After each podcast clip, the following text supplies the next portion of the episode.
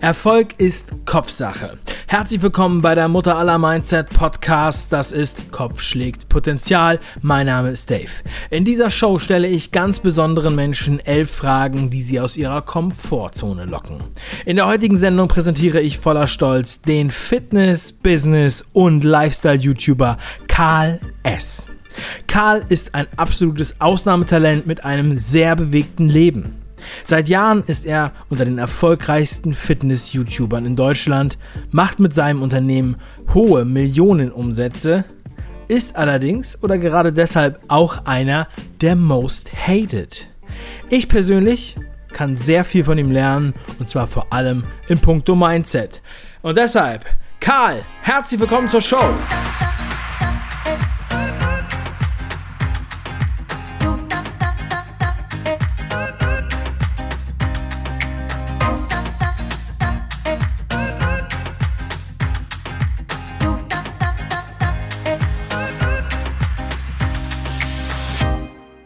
Stell dir bitte Folgendes vor. Wir sehen uns erst in drei Jahren wieder. Was denkst du? Was für eine Person bist du dann? Die Zukunftsfrage mal etwas anders formuliert. Also, ich treffe in drei Jahren eine Person, die 100 Juiceries aufgebaut hat, die dafür sorgt, dass man sich in Deutschland deutlich gesünder ernährt. Ich sorge dafür, dass Mitarbeiter eine Human Resource Software haben, die sie deutlich besser fortbildet, die sie besser unterstützt bei Motivationsthemen, charakterlichen Themen und auch bei Ernährungs- und Bewegungsthemen, sie produktiver macht und einfach auch deutsche Unternehmen kompetitiver macht. Dann trifft man jemanden, der im Bereich Social Media vom Bodybuilding weg ist in den Fitness Mainstream und auch sehr viel im Bereich Unternehmertum, Steuern und Politik macht und jemanden, der ein extrem geordnetes, sortiertes und spannendes Leben hat. Also das wären meine Hauptpunkte für die nächsten drei Jahre. Dankeschön. Vervollständige bitte diesen Satz. Schule ist für mich eine ganz rudimentäre Grundausbildung, vor allem in den Themen Geschichte, Sprachen, Mathematik. Ja, Schule ist aber auch definitiv teilweise negative Konditionierung, denn ich bin in der Schule mit sehr vielen Lehrern zusammen, die ja keine Unternehmer sind, die nicht sehr viel über Politik sprechen dürfen, die wirtschaftlich nicht sehr ähm, engagiert sind meistens und deswegen ist für mich Schule nur eine ganz kleine Grundausbildung mit teilweise sogar negativem Touch und ich muss mich extrem viel außerhalb der Schule bilden. Ich muss extrem viele Erfahrungen sammeln, denn Schule ist für mich in Deutschland viel zu theorieorientiert. In den USA beispielsweise, da geht man die Schule etwas anders an in den USA, da hat man ein Projekt und man will ein Ergebnis haben. Man simuliert auch oftmals reale Situationen, reale Probleme. Dann schließt man sich in Gruppen zusammen und dann arbeitet man quasi in einer Gruppe an einem Projekt. Und der Lehrer, der geht dann von Gruppe zu Gruppe und hilft einem immer mit echten Problemen, die man jetzt momentan sieht. Und in Deutschland ist es so, dass wir einen Lehrer vorne stehen haben, der 45 bis 90 Minuten referiert und das ist einfach nicht realitätsnah. Und deswegen finde ich, dass die Schule sehr viele Schwierigkeiten auch hat. Wenn du an jedem Tag nur noch höchstens eine Stunde arbeiten dürftest, was würdest du in dieser Stunde tun? Ich würde in dieser einen Stunde zu, ja, zu 50 Prozent würde ich Content produzieren, also ich würde Videos machen. Und in den anderen 30 Prozent würde ich Systeme bauen, Mitarbeiter schulen und würde die ganzen Abläufe systematisieren, organisieren und auch weiter automatisieren. In was für einer Fernsehsendung wärst du gerne? Also von Kochsendung bis Actionfilm ist alles erlaubt.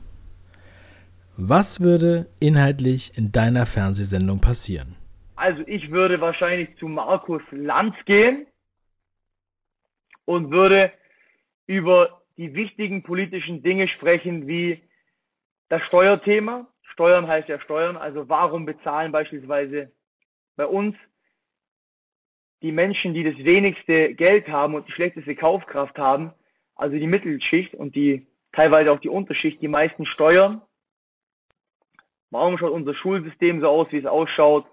Warum werden in den Medien nicht die wichtigsten Dinge thematisiert, ja, sondern immer nur Ablenkmanöver veranstaltet?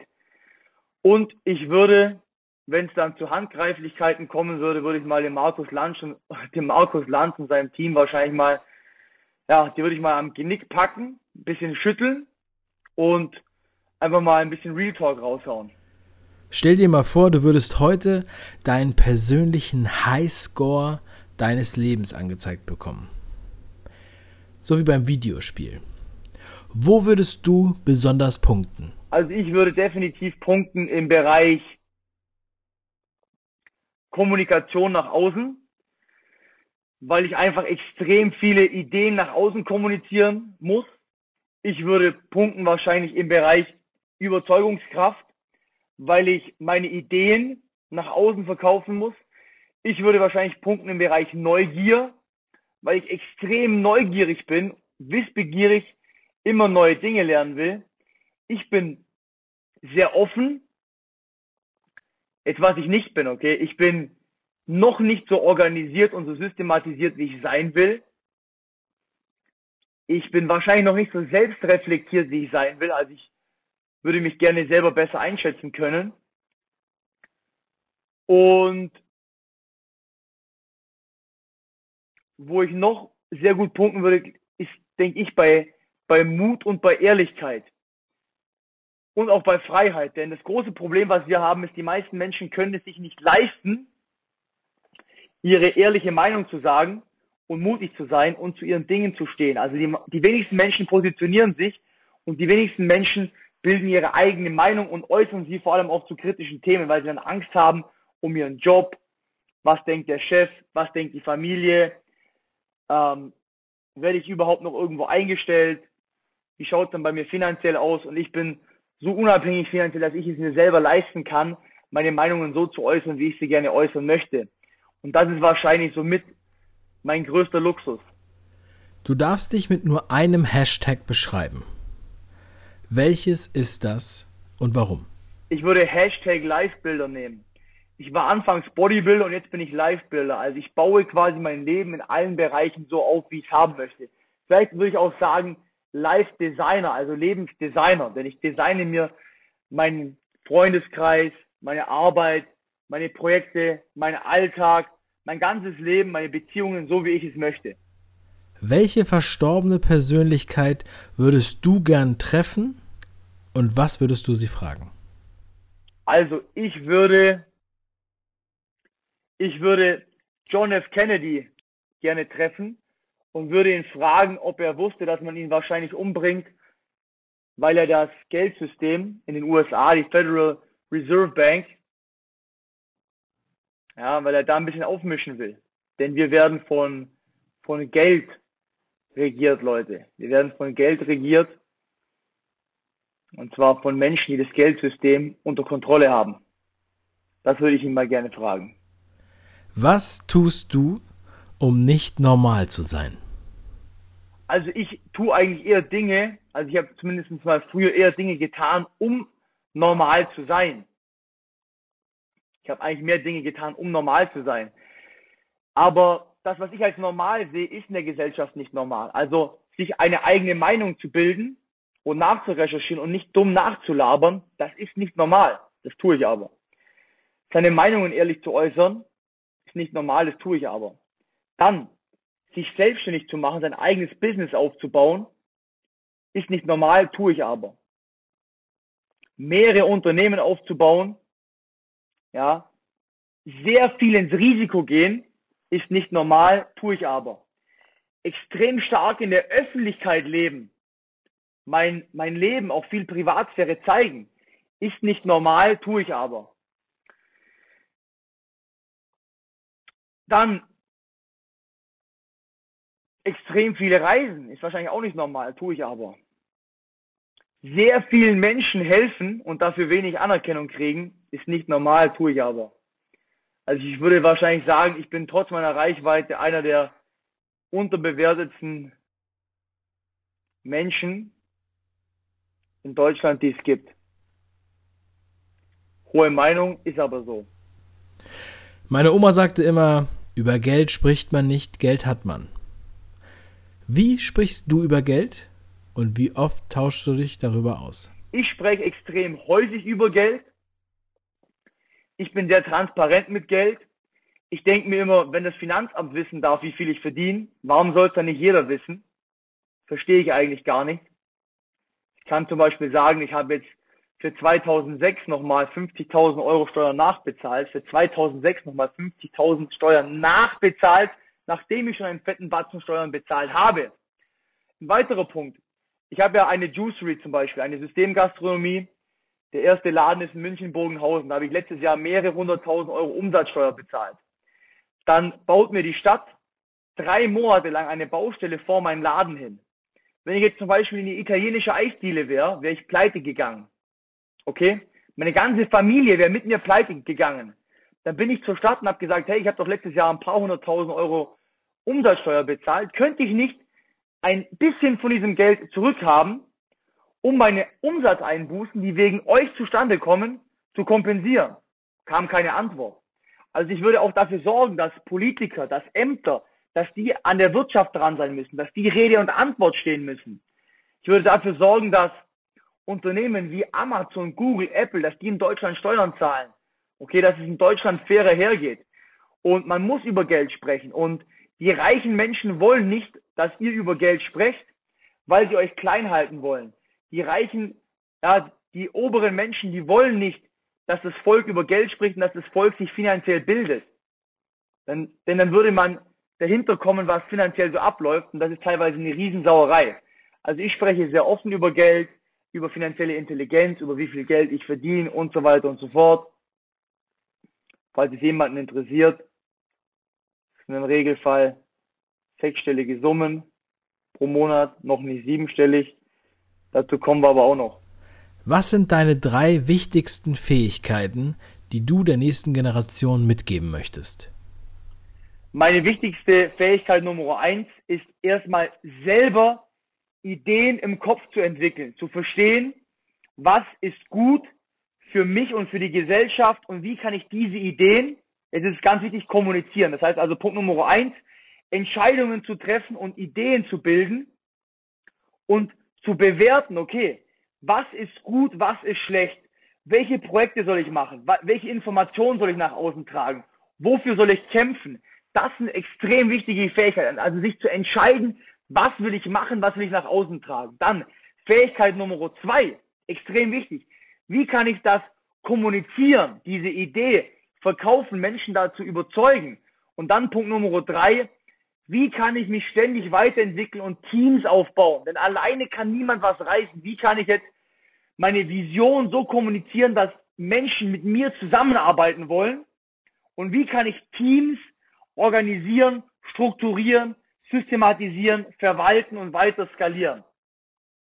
Ganz wichtige Fähigkeiten. Wieso bleibst du nicht einfach immer, wie du bist? Zu, zu bleiben, wie man ist, ist der größte Schwachsinn, Leute, okay? Warum? Ich bin sogar ein Riesenfan davon, anderen Menschen nachzumachen. Bin davon ein Riesenfan. Bleib wie du bist, ist ein großer Schwachsinn. Wenn du beispielsweise dick bist, ungesund bist, ungebildet bist, schlechte Manieren hast und dir jemand sagt, bleib so wie du bist, dann muss ich der Person sagen, dass sie komplett daneben ist. Du sollst dir überlegen, wie möchtest du sein? Wie möchtest du dich selber designen, dein Leben designen? Wie möchtest du laufen? Wie möchtest du sprechen? Wie möchtest du aussehen? Wie möchtest du dich kleiden? Mit welchen Menschen möchtest du zusammenarbeiten? Mit welchen Menschen möchtest du zusammenleben? Wo willst du hinreisen? Was willst du aufbauen? Was willst du sehen? Und wenn du das weißt, dann schaust du dir Menschen an, die das erreicht haben, die diesen Weg vorgegangen sind. Und dann machst du diese Menschen erstmal nach. Und nachdem du diese Menschen erstmal eine Zeit lang nachgeahmt hast, okay, wie beispielsweise bei einem Instrument, du musst zuerst die Noten lernen, Dann musst du die Regeln lernen. Dann musst du Stücke, andere Komponisten nachspielen. Und dann, wenn du spielen kannst, okay, dann bringst du deinen eigenen Charakter mit rein. Dann fängst du an zu improvisieren, deinen Weg zu gehen. Aber zuerst sollst du nicht so sein, wie du bist. Du sollst dir überlegen, wie du sein willst und da nachahmen. Und dann, wenn du das nachmachst, dann kommst du nach und nach auf deinen eigenen Charakter. Du musst also zuerst deinen Weg verlassen, neue Wege gehen, um wieder zurückzufinden zu deinem eigentlichen Weg, den du in deinem Herzen gehen möchtest. Das waren elf Fragen an Karl S. hier bei Kopfschläg Potenzial. Karl, vielen lieben Dank für deine Offenheit und deine Antworten. Und ich kann nur sagen, wer keine Hater hat, der macht irgendwas falsch. Und äh, wenn du da draußen, lieber Hörer, Karl besser kennenlernen möchtest, dann schau doch bitte in die Shownotes zu dieser Sendung. Dort findest du die wichtigsten Links. Wenn dir diese Folge gefallen hat, dann bewerte sie bitte in der Podcast-App und zwar mit 5 Sternen. Danke dafür und bestell dir noch heute mein kostenloses Buch mit dem gleichen Titel wie diese Sendung und zwar Kopf schlägt Potenzial.